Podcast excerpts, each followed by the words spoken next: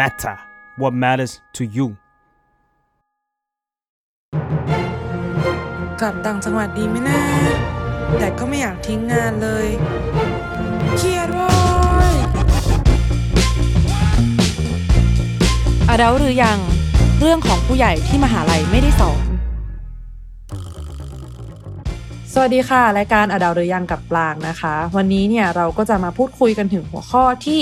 เด็กจบใหม่หลายๆคน หรืออาจจะจบมาสักพักแล้วนะคะทำมันมาสักพักแล้วที่มาจากต่างจังหวัดเนี่ยอาจจะมีความคิดคุ้นคิดอยู่เสมอๆนะคะ ก็คือในเรื่องของการกลับบ้านนั่นเองค่ะ ปลางเนี่ยออกตัวก่อนเลยว่า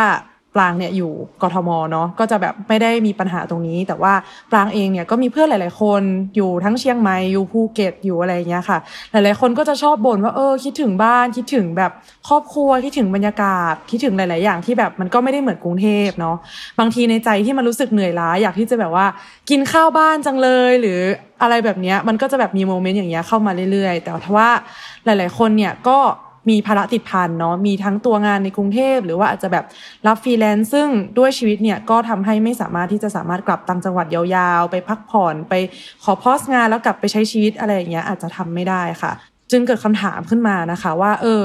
สุดท้ายแล้วเนี่ยควรที่จะทำงานใน เมืองต่อหรือว่ากลับบ้านดี ซึ่งตรงนี้เนี่ยก็เรียกได้ว่ามีข้อดีข้อเสียหลายแบบ บางคนเนี่ยก็อาจจะกลัวที่จะเสียโอกาสถ้ากลับไป แต่ถ้าอยู่ต่อเนี่ยก็เข้าใจได้ในเรื่องของค่าใช้จ่ายต่างๆ ทั้งที่พักค่าของชีพเนาะโดยเฉพาะเด็กจบใหม่เลย เพราะว่าพออยู่ในช่วงหางานเนี่ยก็อาจจะเกิดความกดดันเป็นพิเศษว่าแบบเออต้องรีบหารายได้ เพื่อมาทดแทนกับค่าใช้จ่ายตรงนี้ วันนี้นะคะเราก็เลยมีผู้ที่ผ่านประสบการณ์ การตัดสินใจและเคยตั้งคำถามเหล่านี้กับตัวเองมาแล้วนะคะ ที่จะมาบอกเล่าเรื่องราวให้หลาย ๆ คนที่อาจจะเกิดคำถามในใจอย่างนี้อยู่เนี่ยได้ฟังแล้วก็เออลองกลับไปคิดกับตัวเองดูว่าสุดท้ายเนี่ยจะตัดสินใจยังไงค่ะ ก็วันนี้สวัสดีค่ะ สวัสดีครับ แนะนำตัวเลยค่ะ ครับ ผมชื่อปอนะครับธนวัฒน์มโนวชิรสันครับ ก็ปัจจุบันก็เป็นเกษตรกรครับ เป็นเกษตรกรที่เป็นนักออกแบบด้วยนะเรียกอย่างนี้จะดีกว่าครับ ได้ยินมาว่าเรื่องราวจุดเริ่มต้นเนี่ยจริง ๆ ไม่ธรรมดา จริง ๆ แล้วพี่ปอเรียนจบที่ลาดกระบังใช่ไหมคะลาดกระบังครับครับใช่ครับ เรียนสาขาวิชาอะไรคะพี่อืมตัวจบของผมก็เออเป็น industrial design ครับ แต่ว่าเป็นตัวที่ถนัดก็จะเป็น furniture design ครับอืมแล้วก็จับพลัดจับผลูไปเป็นเกษตรกร เฉยเลยครับ ก็ อาจจะเป็นเรื่องที่แอบจะคิดลึกๆ แล้วก็ตั้งใจไว้คร่าวๆมากกว่าครับ ว่าจะกลับ แต่ไม่ได้ตั้งใจว่าจะมาเป็นเกษตรกรเหมือนทุกวันนี้ดีกว่า พูดอย่างนี้ดีกว่า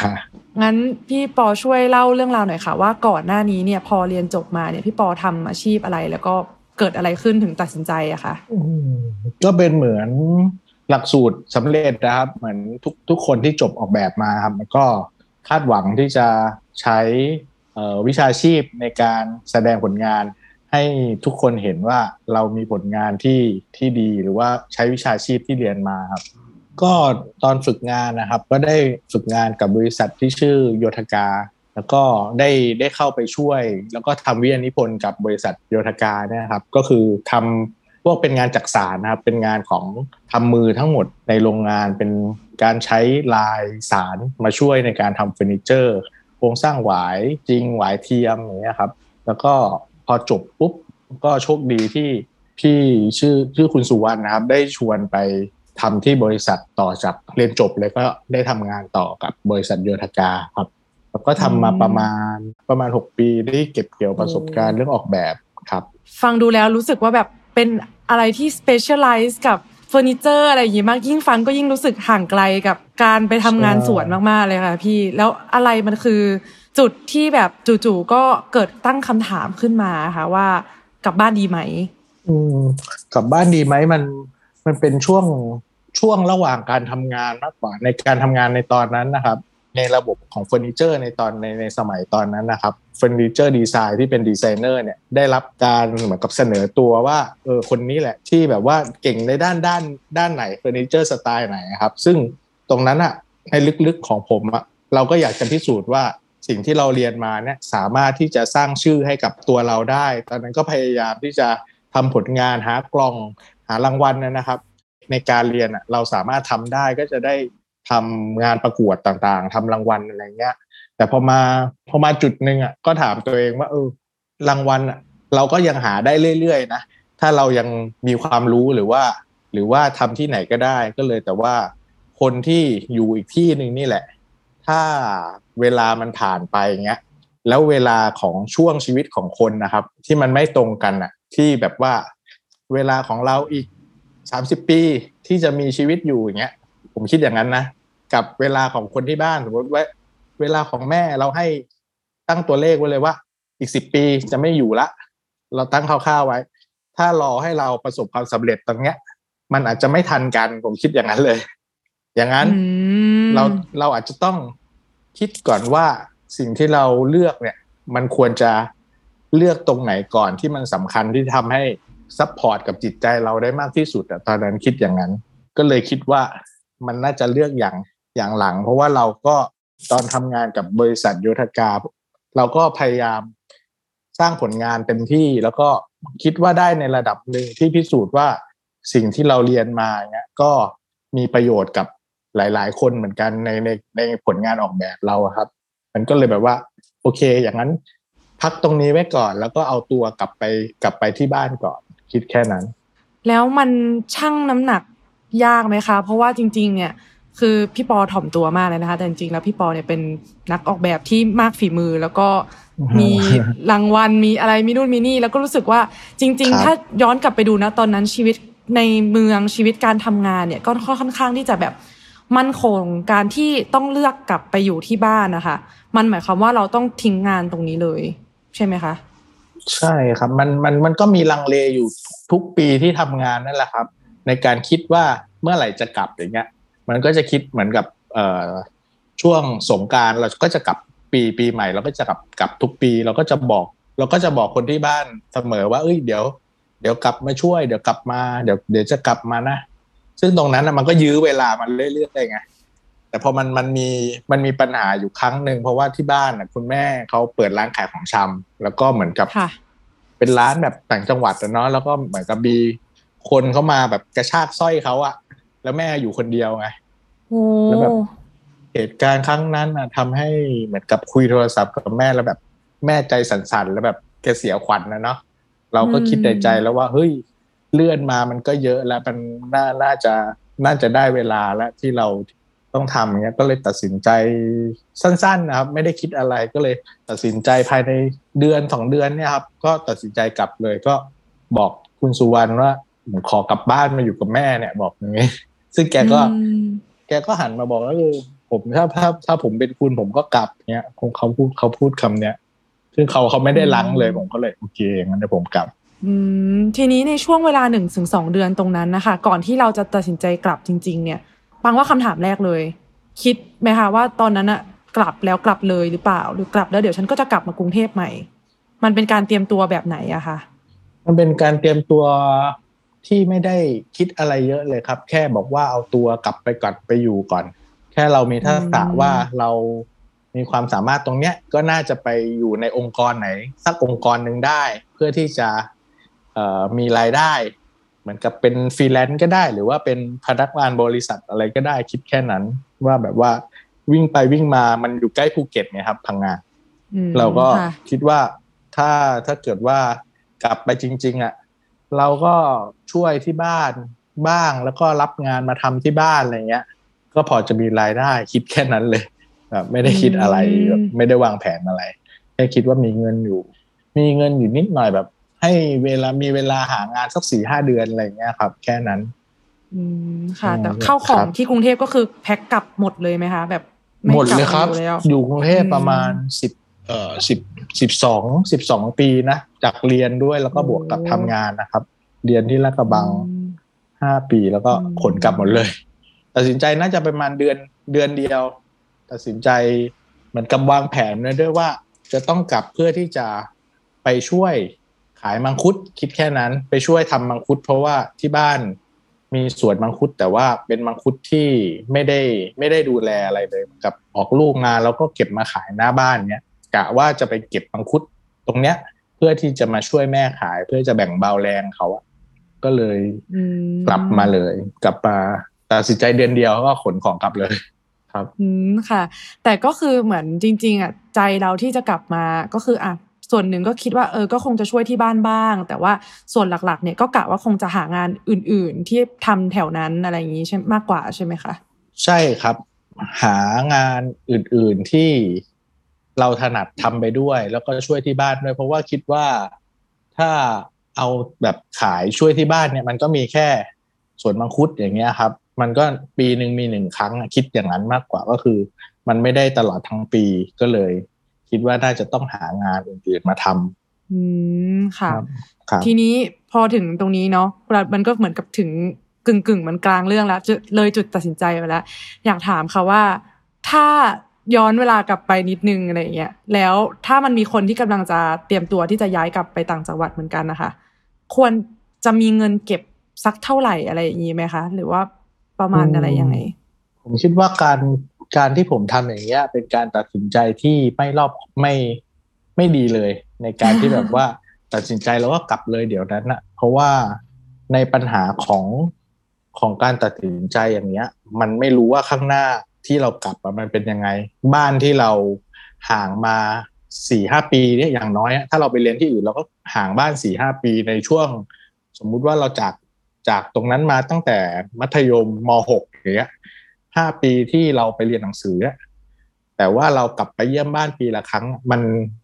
มันไม่ได้เรายังไม่ได้รู้ว่าว่าจริง ๆอะบ้านจริงบ้านที่ต่างจังหวัดเราอะมี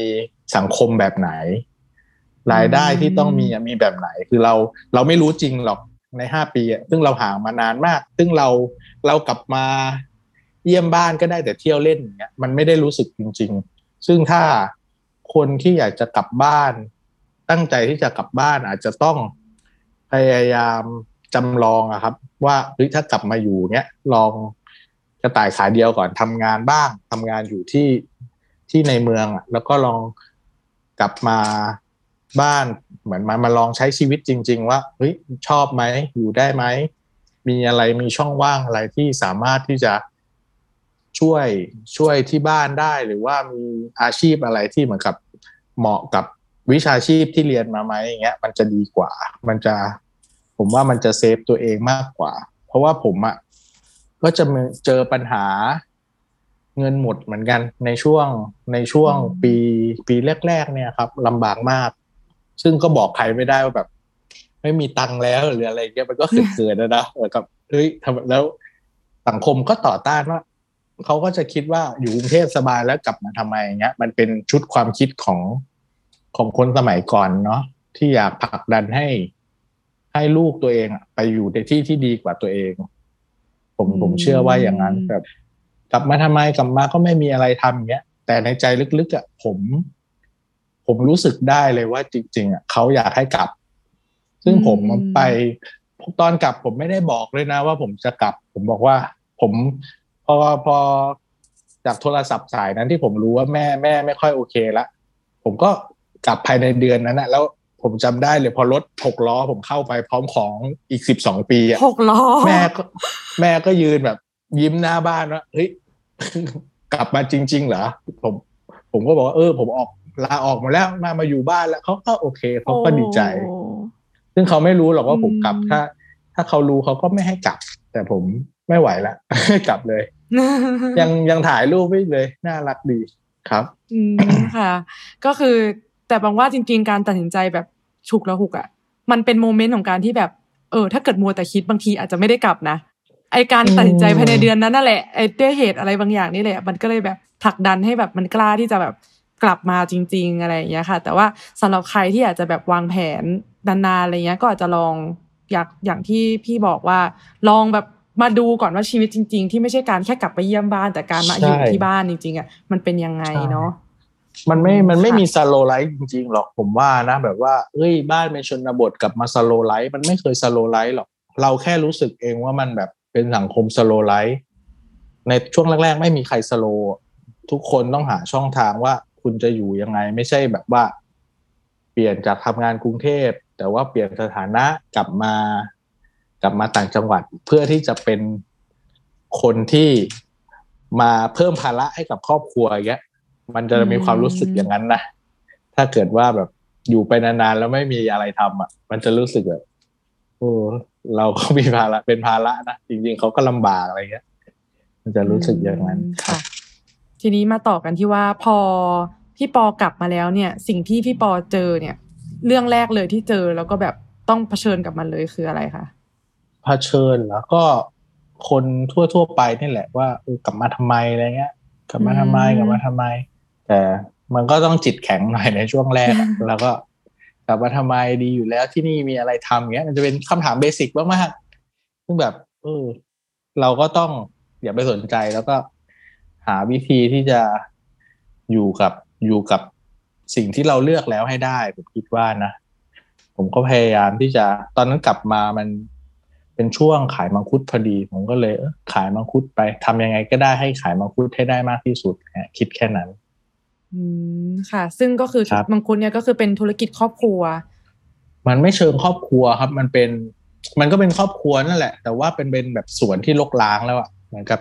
ไม่ใส่ปุ๋ยไม่ตัดหญ้าไม่ทำอะไรเลย เพราะว่า แม่ก็อยู่คนเดียวอะเนาะในในในสวนอะก็ไม่ได้แบบเอ่อรายได้จากมังคุดก็ไม่ได้เยอะ พอที่จะทำให้เรามีกำลังใจทำมันเกี่ยวกับการกำหนดราคาของของจังหวัดพังงาที่แบบห่างจากเมืองห่างจากห่างจากแบบว่าที่ที่แบบมีผลไม้เยอะๆอะไรเงี้ย มันก็เลยทำให้พ่อค้าคนกลางหรือเงี้ยมีมีการแบบกดราคาได้ง่าย ซึ่งเราอืมแต่ก่อนต่อปีอะ เราไม่พอเราไม่เคยพอเลยสำหรับการการมาเลี้ยงเลี้ยงเลี้ยงดูครอบครัวอย่างเงี้ยครับ เพราะมันโดนกดราคามาตลอด ตั้งแต่ผมเด็กๆเลยเนี่ย มันจะมีราคามังคุดมาตลอด ซึ่งตกต่ำที่สุดก็คือกิโลละสามบาทสองบาทก็มีห้าบาทก็มีเนี่ยครับอืซึ่งมซึ่งซึ่งตรงเนี้ย คนที่มีสวนผลไม้อะเขาก็บอกว่า ปีนี้ไม่ต้องเก็บละปล่อยร่วงแล้วกันถ้าราคามันขนาดเนี้ย เพราะว่าโอ้เราต้องไม่ไปคุ้มจ้างเน อะอืม เราต้องไปจ้างคนที่เก็บมังคุดเนี่ย ตอนนั้นกิโล กิโลแค่สามบาทนะคนเก็บ แต่ว่ามังคุดที่ขายได้อะเอ่อไซส์มีทั้งมีทั้งเจ็ดบาทห้าบาทสามบาทเนี้ย ซึ่งเก็บไปได้กิโลละสองบาท ซึ่งไม่พอกับค่าดูแลอยู่แล้วครับโอ้เขาก็เลยแบบ เออ ไม่ไม่ไม่ไม่เอาดีกว่า ทิ้งปล่อยทิ้งอะไรเงี้ย ก็จะเป็นมังคุดทิ้งเต็มเลย มันเป็นเรื่องปกติของของจังหวัดพังงาในในตอนนั้นเลยครับ โหเรียกได้ว่าใครกำลังเห็นภาพว่า ฉันจะทิ้งความวุ่นวายในเมืองไปใช้ชีวิต slow life ต่างจังหวัด แล้วก็แบบเด็ดมงคุดจากต้นแล้วก็เก็บใส่ตะกร้าไปขายเนี่ยคือแบบเก็บความคิดนั้นไปก่อน ลองมองโลกความเป็นจริงก่อนใช่ว่าแบบกิโลละสองบาทแก ซึ่งผมทำอย่างนั้นนะ ผมถ่ายรูปแบบโอ้ยมีความสุขมากกลับมาได้เก็บมังคุดใส่ตะกร้าผมทำทำเลยอย่างทำอย่างที่พูดเลยเหมือนกับเด็กที่แบบ ห่างจากกรุงมานานแล้วได้กลับไปอยู่บ้านแล้วแบบเหมือนตื่นเต้นนะครับ ถ่ายรูปมังคุดอ่าถ่ายรูปใบไม้ ถ่ายรูปทะเล ซึ่งในความเป็นจริงแล้วอะเราอยู่ไม่ได้แล้วครับ ในราคาแบบนั้นอะในตอนนั้นก็เลยคิดว่าอย่างเงี้ยมันควรจะมีอะไรเปลี่ยนแปลงไหม เพราะว่าความคิดชุดเนี้ยของการทำเกษตร กับคนปลูกกับคนขายเนี่ย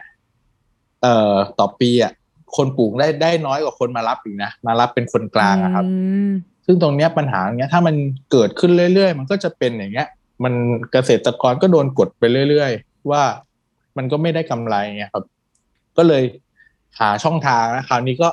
พอรู้ปัญหาแล้วว่าอ๋อปัญหาของของเกษตรของสวนเราเป็นอย่างนี้ทำไมที่บ้านเราแบบขายไม่ได้กำไร ผมก็ไปดูบัญชีย้อนหลังแล้วที่แม่ดูดูไว้ก็อ๋อเพราะเพราะอะไรเราก็เริ่ม เริ่มคิดแล้วว่า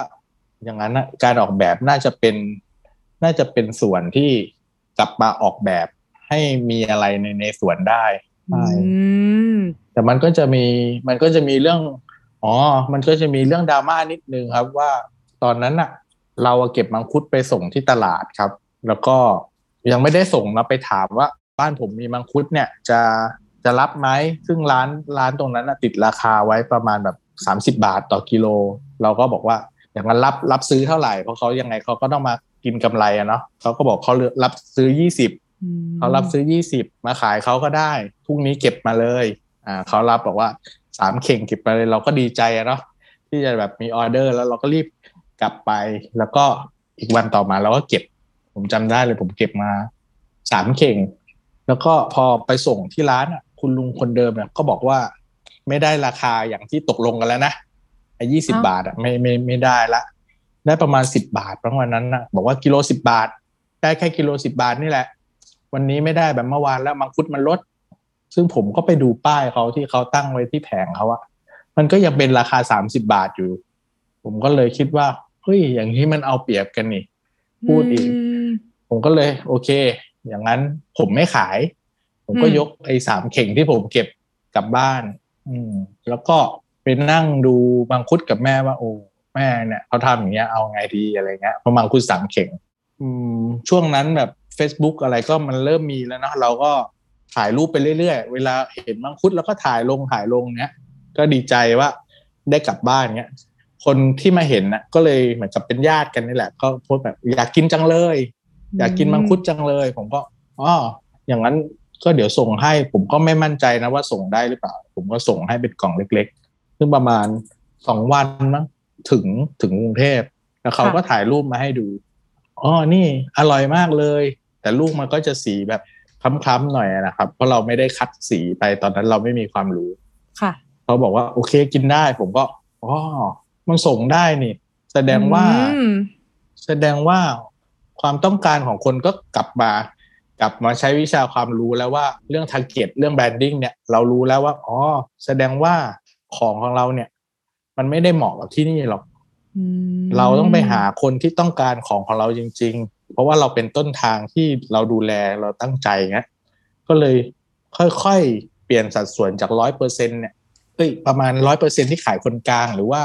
เก้าสิบเปอร์เซ็นที่ขายคนกลาง แล้วก็ให้แม่มานั่งขายหน้าสวนเนี่ยครับ เจียดไปนิดนึงไปเป็นขายออนไลน์เรื่อยๆใน Facebook ส่วนตัวนี่แหละตอนแรก ๆ แล้วก็คือเพจเนี่ยคือสร้างคิดไว้ตั้งแต่แรก ๆ แล้วแล้วก็สร้างไว้เล่นๆในในในตอนที่จะกลับอะครับ ว่าสิ่งที่สิ่งที่อยากจะกลับคืออะไรบ้างคิดแค่นั้นอืมก็คือว่ามีครับมีสวน มีแค่สวนที่เรารักนี่แหละอยู่ตั้งแต่เด็ก ๆ แล้วก็มีบ้านหลังหนึ่งที่อยู่ในพื้นที่เนี่ยครับเป็นบ้านแบบบ้านไม้ บ้านไม้หลังเล็กๆ ครอบครัวเนะครับ แล้วก็มีแม่ ก็เลยมาตั้งชื่อว่าสวนบ้านแม่ในตอนตอนก่อนจะกลับสักน่ารักประมาณปีสองปีเนี่ยครับ ก็บอกว่า อะมีสามอย่างเนี่ยพอละ แล้วก็ตั้งเป็น Facebook ตั้งไว้ก่อนพอกลับมาพอเจอปัญหา พอมีปัญพอมีแบบเรื่องที่เราแบบอ๋ออย่างนั้นมังคุดส่งได้ เราก็เริ่มถ่ายรูปลงเพจเรื่อยๆ Facebook ส่วนตัวก็เริ่มที่จะบอกคนอื่นว่ามี เราตั้งชื่อสวนนะเป็นเพจสวนบ้านแม่ คนก็หัวเราะสวนมีชื่อด้วยเหรอทำไมต้องมีชื่ออะไรอย่างเงี้ยตอนนั้นแบบว่าเขายังคือสวนมีชื่อน้อยมากในในในตอนนั้นนะครับ ซึ่งเรื่องแบรนดิ้งอะมันยังไม่ได้แพร่หลายเหมือนทุกวันนี้อืมครับตอนนั้นก็เริ่มสร้างแล้วก็เริ่มมีคนสนใจ เราก็เริ่มเห็นแล้วว่าอ๋อคนที่อยากกินมังคุดจริง ๆอะมันไม่ได้แบบว่าในมังคุดในตลาดทั้งหมดอะไม่ได้เป็นมังคุดที่ ที่สดจริงๆอะไรเงี้ยเราก็ค่อยๆพยายามแก้ปัญหาว่าอ๋ออย่างนั้นกลุ่มตลาดของเราจะเป็นกลุ่มแบบไหน หรือว่าต้องมังคุดที่จะส่งไปเงี้ย ความสดจริง ๆอะพยายามอธิบายเป็นกราฟิกง่าย ๆ ใน Facebook ก่อนอืมเพื่อที่จะรับรู้แล้วก็ค่อยๆเริ่มโตมาเรื่อยๆทำทำกับแม่เนี่ยครับค่อยๆโตมาเรื่อยๆ แล้วก็โอ้ปรับเปลี่ยนไปโดยไม่รู้ตัว ซึ่งพ อเราเริ่มรู้ช่องทางแล้วคราวนี้มันก็เริ่มที่จะบังคับให้เราต้องดูแลสวนเพื่อที่จะให้ได้เก็บผลผลิตอืมันก็เลยวิถีเนี้ยมันก็เลยเข้ามาอยู่ในชีวิตประจำวันโดยที่ไม่รู้ตัว เราไม่ได้แบบตั้งใจที่จะแบบเป็นเกษตรกรอะแต่ว่าสิ่งที่อยากจะทำก็คืออยากจะยกระดับความเป็นอยู่ของเกษตรกรที่โดนที่โดนแบบบีบมาตลอดเนี้ยให้มัน ให้มันแบบลืมตาอ้าปากได้ ให้แนวคิดที่บอกว่า เอ่อจากคนปลูกสู่คนกินเนี่ยได้ได้เริ่มได้เริ่มให้กับประเทศเนี้ยได้เริ่มให้กับชุมชนแล้วกันไม่ต้องถึงประเทศหรอกแบบว่าเกษตรกรต้องแข็งแรงกว่านี้ถ้าโดนอย่างเงี้ย มันก็จะมันก็จะอยู่ในระดับนี้ก็เลยพยายามขยายแนวคิดนี้ไปเรื่อยๆครับ มันก็เริ่มเริ่มมีคนอืมทำทำแบบนี้ครับ ตั้งแต่ตอนนั้นโหปรังกำลังนึกถึงประโยคที่พี่ปอเล่าว่าตอนทีสิทธิ์ไปนั่งสารไว้แล้วจู่ๆพี่ก็มาทำเพจจู่ๆแบบข้ามเวลามาห้านาที พี่มาทำเพจขายมังคุดแล้วหนูแบบใช่โอ้โห ชีวิตพลิกผันมากใช่ๆแบบเรียกได้ว่าเปลี่ยนแปลงแต่ว่าจริง ๆ พอฟังดูแล้วเนี่ยเรื่องราวเนี่ยมันก็ make sense เหมือนกันนะ เพราะว่าเราได้เอาสิ่งที่ เราได้เรียนในสมัยเรียนเนี่ยกลับมาช่วยธุรกิจของครอบครัว แล้วก็นอกจากที่จะยกระดับความเป็นอยู่ของตัวที่บ้านของพี่ปอเองแล้วเนี่ยก็ทำให้แบบชุมชนนะตรงนั้นเนี่ยมันกลายเป็นแบบการต่อสู้อะไรบางอย่างหนึ่งที่ทำให้แบบเกษตรกรมีชีวิตที่ดีขึ้นเนาะแต่ว่าจริง ๆ แล้วเนี่ยเออจากที่พี่ปอเนี่ยประยุกต์ความรู้จากเฟอร์นิเจอร์จากอะไรจากการออกแบบอะไรอย่างเงี้ยค่ะ แต่จริง ๆ แล้วเนี่ยพี่ปอไม่ได้มีความรู้ด้านการเกษตรมาก่อน ถูกไหมคะ ใช่ครับไม่ไม่มีเลยไม่มีก็คือเลยไปเริ่มศูนย์จากการที่กลับบ้านในในครั้งนั้นเลย ใช่ครับ ใช่เริ่มศูนย์เลยติดลบด้วยซ้ำอะจับจับจอบเลยยังไม่เป็นเลย ตอนตอนนั้นอะ จับจอบ แต่มันอ๋อแต่เราเราอะ มันมีโครงการโครงการหนึ่งในตอนนั้นแบบชื่อเท่มากก่อนจะกลับประมาณแบบครึ่งเดือนอะ มันมีโครงการชื่อ คนกล้าคืนถิ่น อ่า คนกล้าคืนถิ่นเนี่ยมันจะเป็นจะเป็นเหมือนกับ ภาพจำลองให้เราก่อนเหมือนกับเอาคนอยากกลับบ้านไปรวมกันอะแล้วก็อืมมีคนที่แบบว่าได้อยู่บ้านแล้วมีการทำการเกษตรจริงจังแล้วมาบอกว่ากลับแล้วต้องเจออะไรบ้างอะไรเงี้ย มาสอนว่าอืมมามาบอกคร่าวๆก่อนว่าเออมันจะต้องเจออะไร ซึ่งตรงนั้นอะก็จะเป็นพื้นฐานนิดหน่อย นิดนิดหน่อยมากๆว่า สิ่งที่เราต้องเจอมันคืออะไร สิ่งที่เราควรจะได้รับคืออะไรอะไรเงี้ยครับ มันก็จะเตรียมใจในระดับหนึ่งมีความรู้ในระดับหนึ่ง แต่สิ่งที่สอนให้เหมือนกับทำอะไรบ้างเงี้ย ก็คือการไปดูคนอื่น ไปดูก็ขับมอเตอร์ไซค์เนี่ยครับ ดูว่าข้างๆริมทางเนี่ยมีใครมีสวนมังคุดแบบเราบ้างมีต้นมังคุดแบบเราบ้าง มันก็จะมีคนเนี่ยอยู่ในสวนแน่นอนเป็นคนแก่ๆหรืออะไรเงี้ย มันส่วนใหญ่จะเป็นคนแก่เนอะแบบ คนแก่ๆอยู่สวนสักคนหนึ่งเราก็ไปดูว่าเฮ้ยคุณลุงคนเนี้ยทำอะไรบ้างต่อวันเนี่ย ว่าตัดหญ้าช่วงไหนรดน้ำช่วงไหนอะเราก็ไปก๊อปปี้ก่อนช่วงแรกๆแล้วก็ไปดูว่า ลุงเฮ้ยลุงตื่นเช้าจังวะทำไมตื่นเร็วตื่นมาทำอะไรอะไรเงี้ย ก็ไปดู ก็ไปดูว่าอ๋อวิถีชีวิตเขาเป็นยังไง เอ้าแล้วทำไมเขานอน นอนช่วงนี้อะไรเงี้ย มันก็จะกลับมาแล้วเราก็เฮ้ยทำไมเรา เราไม่นอนเราก็ได้งานเยอะกว่าเขาสิผมก็ทำใหญ่เลยอ๋อลุงกินกาแฟใช่ไหมผมทำเที่ยงลุงนอนใช่ไหมผมทำ เรียบร้อย ไม่ไหวแบบโอ้ยมันแบบ มันมันไม่ได้อะไรอะ มันไม่ได้งาน ซึ่งมันการเกษตรเนี่ยมันต้องดูลมดูฟ้าด้วย เราก็เราก็ต้องมาแกะทีนี้ด้วยว่า เอ้าทำไมเขาได้นอนตอนเที่ยงล่ะ เอาแดดมันร้อนนี่แดดมันร้อนเขาก็นอนดิเขาจะไปทำทำไมพอพระอาทิตย์แบบแดดเริ่มแบบ เบาๆแล้วเขาถึงไปทำอีก ซึ่งเขาไม่ได้แบบว่าลุกทำให้มันหนักหนักหนักหนักนะครับ เขาพยายามแบ่งเวลาดูดวงอาทิตย์เนี้ยเราก็เริ่มรู้แล้วอ๋อมันมีทริคอยู่นะ แต่ทริคของเขาอะก็คือการใช้การใช้ภูมิปัญญาของอืมของชีวิตประจำวันอะแต่เราก็พยายามหาเครื่องมือสมัยใหม่เหมือนกับเราก็จบออกแบบมา เราก็เริ่ม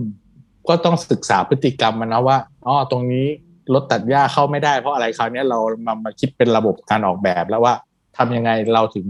ทำได้เร็วกว่าลุงอ่าอื มมันก็จะเกิดเป็นองค์ความรู้ของเราเองอะเนาะเป็นเป็นอย่างนั้นมากกว่าครับ มันก็จะสวนสวนบ้านแม่ก็จะแปลกๆหน่อยในเรื่องการดูแลสวนก็จะแปลกจากคนอื่นไปหน่อย ทรงมังคุดหรือว่าทรงพุ่มต่างๆ ที่นักวิชาการเขียนหรือ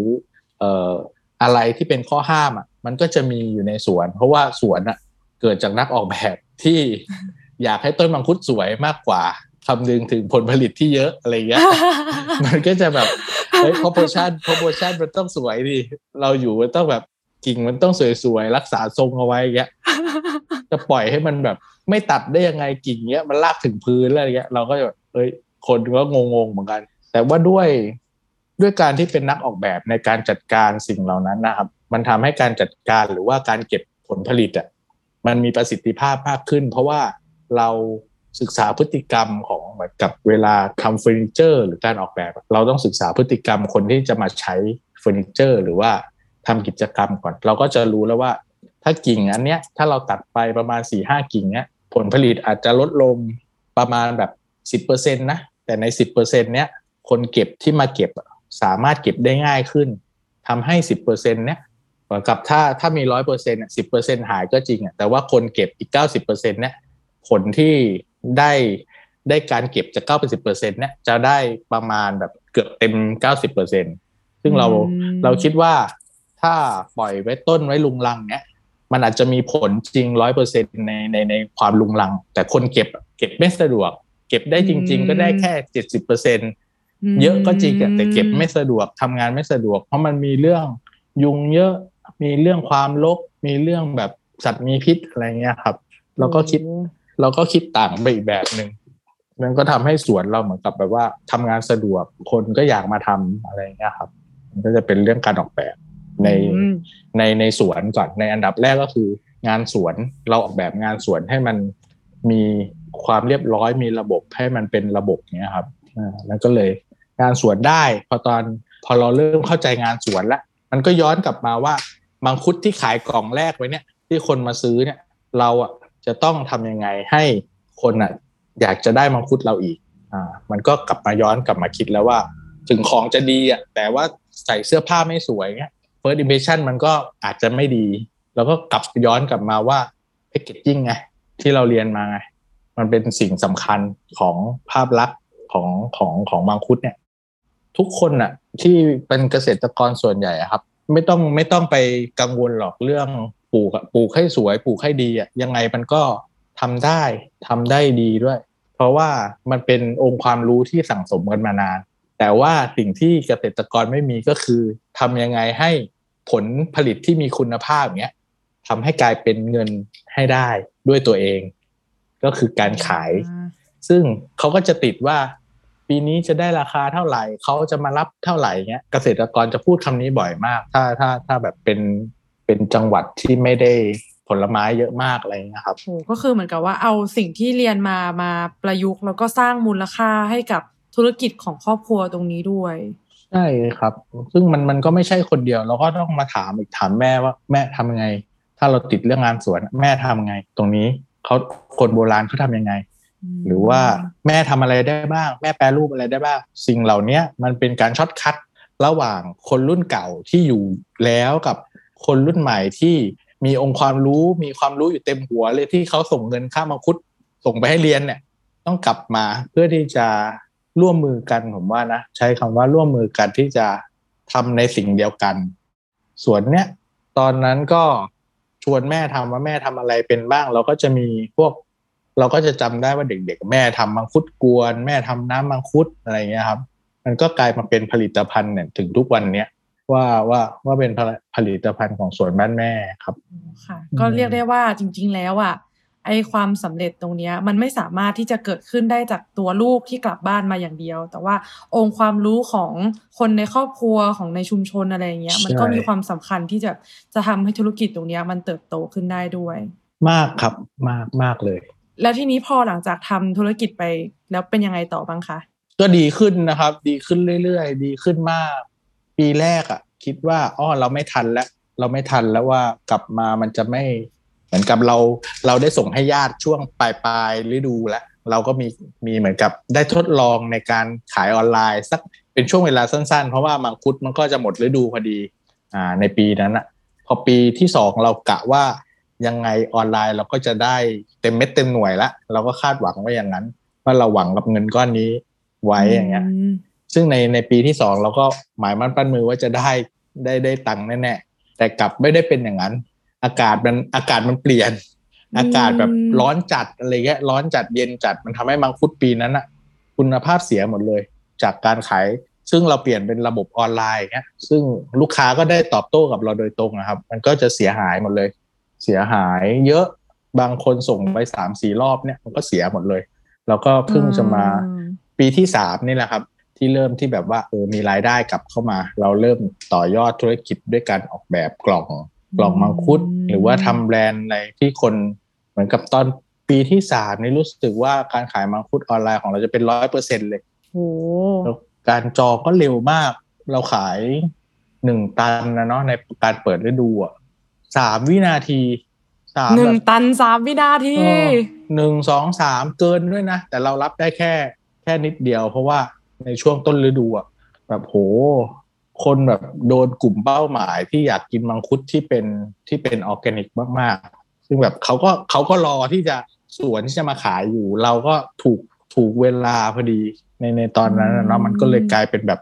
การบอกต่อกันมากกว่าว่าเฮ้ยมันมีคนที่ทำอย่างนี้แล้วนะมันก็คือเราเราโชคดีที่ที่ได้ช่วงปีนั้นนะทำให้เราแบบเหมือนกับก้าวกระโดดไปนิดนึงในการที่ มังคุดเราอะไปแสดงให้เขาเห็นว่า เฮ้ย มันมีมังคุดที่ดีจริง ๆ อะไรเงี้ย เราก็เริ่มแบบโอเค อย่างนั้นเราต้องขอใบเซอร์ใบอะไรจากกรมวิชาการแล้วว่าเราเป็นออร์แกนิกจริงๆเนี่ยมันก็เริ่มโอ้เริ่มขยับมาเรื่อยๆในในในในการขายมังคุดออนไลน์เนี่ยครับ แล้วก็เริ่มเป็นผลิตภัณฑ์ออกมา อืมค่ะ ครับโอ้เรียกได้ว่าประจนภัยมากจากเด็กอืมสถาปัตย์หนึ่งคนมาสู่ครับนักออกแบบมาสู่ เกษตรกร ทีนี้เนี่ย พี่ปอบอกว่ามันมีสวนมีบ้านมีแม่เนาะใช่ก็เรื่องสวนเนี่ย complete ละรู้รู้สึกฟังมาถึงตรงเนี้ยแบบ complete มาก แล้วที่เหลือเป็นยังไงบ้างคะพี่ มันก็มีประมาณปีที่ปีที่สี่ปีปีที่ห้าเนี่ยแหละที่เราคิดว่าเราจะเก็บเงินปีที่สี่แบบ จะไปต่อยอดธุรกิจได้ละแต่ว่าเออน่าน่าจะน่าจะทำอะไรได้เยอะแล้วแหละ เหมือนกับจะสร้างโรงงงโรงงานอะไรเงี้ยอืม แต่เหมือนกับวันที่เราคิดไว้มันก็มาถึงไงอืมพอดีคุณแม่เป็นป่วยป่วยแบบ เออเป็นเป็นมะเร็งอะนะเป็นมะเร็งแบบตรวจก็สุดท้ายละเจอระยะสุดท้ายพอดีก็เลย เอาเงินที่มีทั้งหมดสองปีอะมันก็เยอะเหมือนกัน ก็เลยต้องเอ่อไปไปช่วยรักษาอะไรเงี้ยครับ แล้วก็พอปลายปีนั้นนะเขาเขาก็เขาก็จากไป อ่า ก็เพิ่งเพิ่งจากไปเมื่อเมื่อเมื่อปีที่แล้วครับ มันก็เหมือนกับโอเค ได้ทำในสิ่งที่คิดอะไรเงี้ย ได้เริ่มทำอย่างเงี้ย มันก็เหมือนกับเติมเต็มสิ่งที่กังวลนะเนาะว่าสิ่งที่ไม่ได้ทำก็ทำแล้วอะไรอย่างเงี้ยมันก็ มันก็เสร็จปีพอปีหกสี่เนี่ยมังคุดก็กลับมาอีกรอบ แล้วก็พยายามที่จะสร้างมันขึ้นมาใหม่ โดยที่โดยที่สวนจากโจทย์อันแรกที่ว่าบอกว่าสวนบ้านแม่มัน มันอาจจะขาดหายไปมันอาจจะไม่สมบูรณ์ แต่ว่า พอเราดำเนินชีวิตมาอยู่อะคนรอบข้างเริ่มมีวิถีชีวิตที่มันกลับมา พอเราทำสวนขึ้นมา มันเริ่มมีคนพี่คนมาช่วยมาช่วยตัดหญ้ามีคนมาช่วยดูแลทำปุ๋ยอะไรเงี้ยหรือว่ามีคนมาช่วยเก็บเงี้ยคือเราหยุดไม่ได้แล้วไง ในความที่แบบว่ากลับมาเพื่อสิ่งเนี้ยแต่ว่าสิ่งนี้ไม่อยู่แต่ว่ามันมีอีกสิ่งขึ้นมาแทนเงี้ยเราก็ต้องทำสวนต่อไปเพื่อที่จะรักษารักษาเหมือนกับ ช่วยช่วยเหลือตัวเองด้วยแหละ ที่ให้มีรายได้แล้วก็ช่วยเหลือคนทั่วทั่วไปเนี่ยครับ ด้วยการออกแบบด้วยที่ทำให้สวนที่เนี่ย มีเหมือนกับมีความครบขึ้นในในสังคมปัจจุบันนะครับ มันก็มันมันก็อย่างนั้นไม่รู้จะพูดยังไงอืมค่ะอืมครับ ก็คือกลายเป็นว่าจากตอนแรกเนี่ยที่กลับมาเพื่อ ให้ได้ใช้เวลากับครอบครัวเนี่ย กลายเป็นว่า พออยู่มาอยู่ๆมาเนี่ย กลายเป็นว่าชุมชนก็พึ่งพาเรากลายเป็นอย่างนั้นใช่ไปซะแล้วด้วยเนาะแล้วทีนี้พอจริง ๆ อันดับหนึ่งในเหตุผลที่จะกลับมาเนี่ย คือคุณแม่แล้วพอคุณแม่เนี่ย ไม่อยู่แล้วเนี่ยครับพี่ปอมีความคิดไหมคะว่า เอองั้นเรากลับกรุงเทพดีกว่า ใช่คิดคิดเลย คิดแบบตอนแบบช่วงมังคุดจะออกเลยเมื่อปีเนี้ย พอแม่ไปวันช่วงช่วงธันวาเนี่ยเราก็ต้องแบบว่ามังคุดก็จะออกช่วงพฤษภาเนี่ยเราก็คิดแล้วว่าเออ มันไม่เหมือนเดิมอะมันขาดคนไปอะมันเหมือนกับ แม่ทัพใหญ่เราหายไปแล้วอะไรเงี้ยเราก็แบบจะอยู่ทำไมวะกลับดีกว่าอะไรเงี้ยอืมแล้วแบบโกรธเลยเหมือนกับโกรธเลยแบบเอออยู่ทำไมทำไมทำไมต้องมาอยู่ที่นี่ไม่น่าอยู่เลยอย่างเงี้ยแต่พอ พอช่วงนั้นอะ ก็ได้ได้ เหมือนกับก็ได้ทำผมก็เป็นคนงานคนหนึ่งในสวนก็กลับมาครับ มันก็มาเจอพี่ๆอะไรเงี้ยก็พี่ๆเขาก็พูดพูดเล่นๆกันาโอ้เนี่ย กลับมาเนี่ยดีขึ้นเยอะเลยอะไรก็ดีเนี่ย อย่าอย่าไปไหนนะช่วยช่วยช่วยให้ตลอดนะ เพราะว่าช่วงโควิดอะไรเงี้ยที่ที่เคยทำงานโรงแรมอะไรเงี้ยเราก็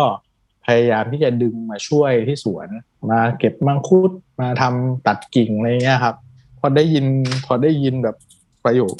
อย่างนั้นอะ เราก็กลับมาคิดว่า เออ ถ้าถ้าเหมือนกับ ถ้าผมไม่อยู่แต่แม่อยู่อะแม่ก็ยังไงแม่ก็ต้องช่วยพี่พี่พี่พี่เนี่ยพี่พี่เหล่านี้อยู่แล้ว ผมก็ไม่เป็นไรก็ ก็ทำเหมือนกับทำแทนแม่แล้วกันเราเราก็มาไกลแล้วเราก็เราก็ทำอย่างนู้นอย่างนี้ได้แล้วก็แบบอออยู่ไปอยู่ไปให้เหมือนกับก็พัฒนาไปด้วย แต่ซึ่งงานออกแบบเนี่ยเราก็ไม่ได้ทิ้งว่าเราเป็นนักออกแบบในในในหัวหรือว่างานของเรา เราก็ยังสร้างงานได้ เราก็ยังมี shop ไม้ shop เหล็กที่สามารถทำเฟอร์นิเจอร์ หรือว่ารับงาน interior เราก็ยังทำได้ แต่แค่เราอยู่อีกที่หนึ่งแค่นั้นอืมซึ่งซึ่งตรงเนี้ยก็ก็ได้เหมือนกับผ่อนคลายเนาะไม่ได้ตึงเกินตอนนั้นก็รู้สึกเหมือนกันว่า อย่างนั้นก็ปล่อยให้ให้มันเป็นเหมือนเดิมสิก็ให้ลกเหมือนเดิม ก็ไม่มีใครอยู่แล้วเราก็กลับไปล่าความสำเร็จเราต่ออย่างเงี้ยอืม เคยคิดเหมือนกันครับโอ้แต่ก็คือณณวันเนี้ยณตอนเนี้ยคือตัดสินใจที่จะอยู่ต่อก่อนเนาะแต่ว่าในในในอนาคตมีสิทธิ์ไหมคะที่ก็อาจจะแบบเออชีวิตมันก็อาจจะพัดพาเราไปได้ คงอยู่นั่นแหละครับ แต่ว่าเหมือนกับเราอาจจะได้ทำงานออกแบบไปด้วย เพราะว่าเหมือนกับเราก็พยายามเซตคนให้ทำหน้าที่แทนเราในทุกหน้าที่อย่างเงี้ยเราก็พยายามสร้างความแข็งแรงของส่วนบ้านแม่ให้มากที่สุด มีการแปรรูป มีการ เอ่อเป็นโรงงานแปรรูปที่มีได้รับรองมาตรฐานออยหรืออะไรอย่างเงี้ยครับ เพื่อที่จะแปรรูปของในชุมชนหรือว่าพยายามช่วยเหลือคนในชุมชน โดยการรับซื้อผลผลิตบางอย่าง เพื่อที่จะมาผลิตวัตผลิตเอ่อเป็นผลิตภัณฑ์ขึ้นมาครับตอนนี้ก็พยายามทำอยู่ครับอืมซึ่งมันค่ะมันก็ มันก็ทิ้งไม่ได้หรอกจริง ๆ มันก็ทิ้งไม่ได้แล้วเพราะว่า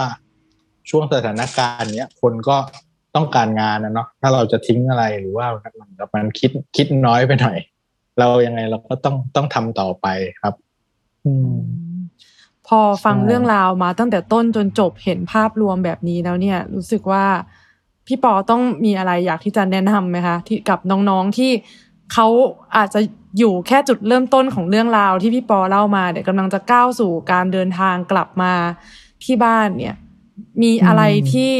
ควรจะเตรียมตัวเตรียมใจอะไรที่ควรจะรู้ไว้ก่อนไหมคะ อืมเราว่ามันมันไม่ได้ผิดหรอกนะว่าใครจะได้กลับไม่ได้กลับอะครับ ในในในคำว่าเป็นบ้านหรือว่ากลับเฮ้ยทำไมไม่กลับบ้านทำไมทำงานแต่ในเมือง แต่ผมคิดคิดว่ามันเป็นเหตุผลเหตุผลของแต่ละคนมากกว่า ในการใช้ชีวิตหรือว่าความชอบของแต่ละคนอะแต่ในในปัจจัยทั้งหมดอะไม่ว่าคุณจะอยู่ที่ไหนอะอยากกลับบ้าน กลับบ้านบ้าง หรือว่าไม่ได้กลับหรือว่ากลับมาอยู่บ้านเลยแต่ยังไง ในช่วงในช่วงชีวิตที่ที่คุณมีชีวิตอยู่เนี่ยครับ ยังไงก็ต้องพยายามเติมเต็มอีกคนหนึ่งอะที่ที่ยังดูคุณใช้ชีวิตอะ ผมว่ามันมันเป็นสิ่งที่เขาก็รอเขาก็รอที่จะให้คุณเติมเต็มหรือว่า อย่างน้อยที่สุดคุณก็จะไม่ไม่เสียใจอะที่ที่มันไม่ได้เป็นไปเหมือนกับ ถ้าเวลาผ่านไปแล้ว อย่างน้อยๆ คุณก็บอกว่าอ๋อครั้งหนึ่งฉันก็ทำอย่างนี้นะฉันก็ไปเติมเต็ม แต่ว่าเป็นเป็นสไตล์ของเราเองอะไรเงี้ยครับซึ่งไม่ต้องเอาตัวกลับไปก็ได้ ถ้าเกิดว่าคุณมีภาระมีครอบครัว หรือว่างานที่ทำเนี่ยมันรัดกุม เอ้ยมันรัดตัวกับต้องใช้ชีวิตในเมืองอะไรเงี้ย มันมันไม่ผิด แต่สิ่งสิ่งที่สำคัญก็คือ ก็ต้องแบ่ง part part หนึ่งที่จะไปเติมเติมให้กันตรงนั้นนะซึ่งผมอะผมเลือกที่จะกลับ เพราะว่า เหมือนกับผมต้องการจริง ๆอะใจผมมันต้องการจริง ๆ ว่า ผมผมอยากอยากจะดูแลสไตล์อย่างนี้จริง ๆ อะเออซึ่งซึ่งมันอืมมันไม่มีผิดมีถูกอะครับในการในการใช้ชีวิตแต่ว่าในการกลับมาของคนที่กลับมาใช้ชีวิตด้วยกันอีกครั้งอะในความรู้สึกของผมอะว่าแบบตอนเด็กๆเราอยู่เนี่ย เราก็ต้องเออออเอออออย่างเงี้ย แต่พออีก part หนึ่งที่เรากลับไปตอนโตเงี้ยบางทีเราต้องเป็นผู้นำในครอบครัว แล้วก็มีการใช้ชีวิตกันอีกครั้งเนี่ยมันมันมันรู้สึกดีนะมันรู้สึกดีครับอืมค่ะ เป็นครับสุดท้ายก็รู้สึกอบอุ่นหัวใจยังไงพี่กลเหมือนกันครับ อาจจะมีเศร้านิดๆต้องขอโทษ โอ้ไม่หรอกค่ะ ไม่เลยพูดมันก็เป็นรสชาติของเรื่องนี้ขึ้นมาทีไรเป็นอย่างเงี้ยชีวิตไม่เป็นไรเลยค่ะอืมบอกว่ามันก็อืมจริง ๆ แล้วเนี่ยพอฟังมาจนจบแล้วเนี่ย สุดท้ายมันคุ้มค่าบางว่าการตัดสินใจของพี่ปอมันแบบเออคุ้มค่าจริงๆการกลับมา แล้วก็คิดแล้วว่าเอออยากกลับมาอยู่กับครอบครัว แล้วก็ได้ fulfill ตรงนี้ของชีวิตเนาะอย่างน้อยก็ใช่ไม่ regretก็สำหรับใครที่กำลังคิดว่าเอออยากกลับจังผัดไปเรื่อยๆผัดไปแต่ละปีแต่ละปีอะไรอย่างเงี้ย ก็อืมอาจจะต้องลองคิดแบบพี่ปอบอกเนาะว่า มันก็ไม่มีผิดไม่มีถูกการตัดสินใจมันก็แล้วแต่ใช่คนว่าคนเรามันต้องการฟูลฟิลอะไรข้างในอะไรอย่างเงี้ยมันอาจจะใช่ต้องรอเวลาของมันที่ หรือรอจังหวะดีๆอะไรเงี้ยค่ะที่จะกลับไป แต่ว่ายังไงก็ตามแต่สำหรับคนที่จะกลับไป ก็อยากให้ลองศึกษาว่าจริง ๆ แล้วเนี่ยชุมชนของเราทำอะไรที่บ้านของเรามันเป็นยังไงการไปอยู่จริงๆเนี่ยมันเป็นยังไงด้วยนะคะ ก็วันนี้ก็ต้องขอบคุณพี่ปอมากเลยค่ะ ที่มาเล่าประสบการณ์ให้ฟังนะคะ ขอบคุณมากเลยค่ะครับขอบคุณครับค่ะ พบกับรายการอดาวหรือยังได้ใหม่ทุกวันจันทร์ใน Spotify Apple Podcast YouTube และทุกช่องทางของ The Matter Podcast ค่ะ วันนี้สวัสดีค่ะสวัสดีครับ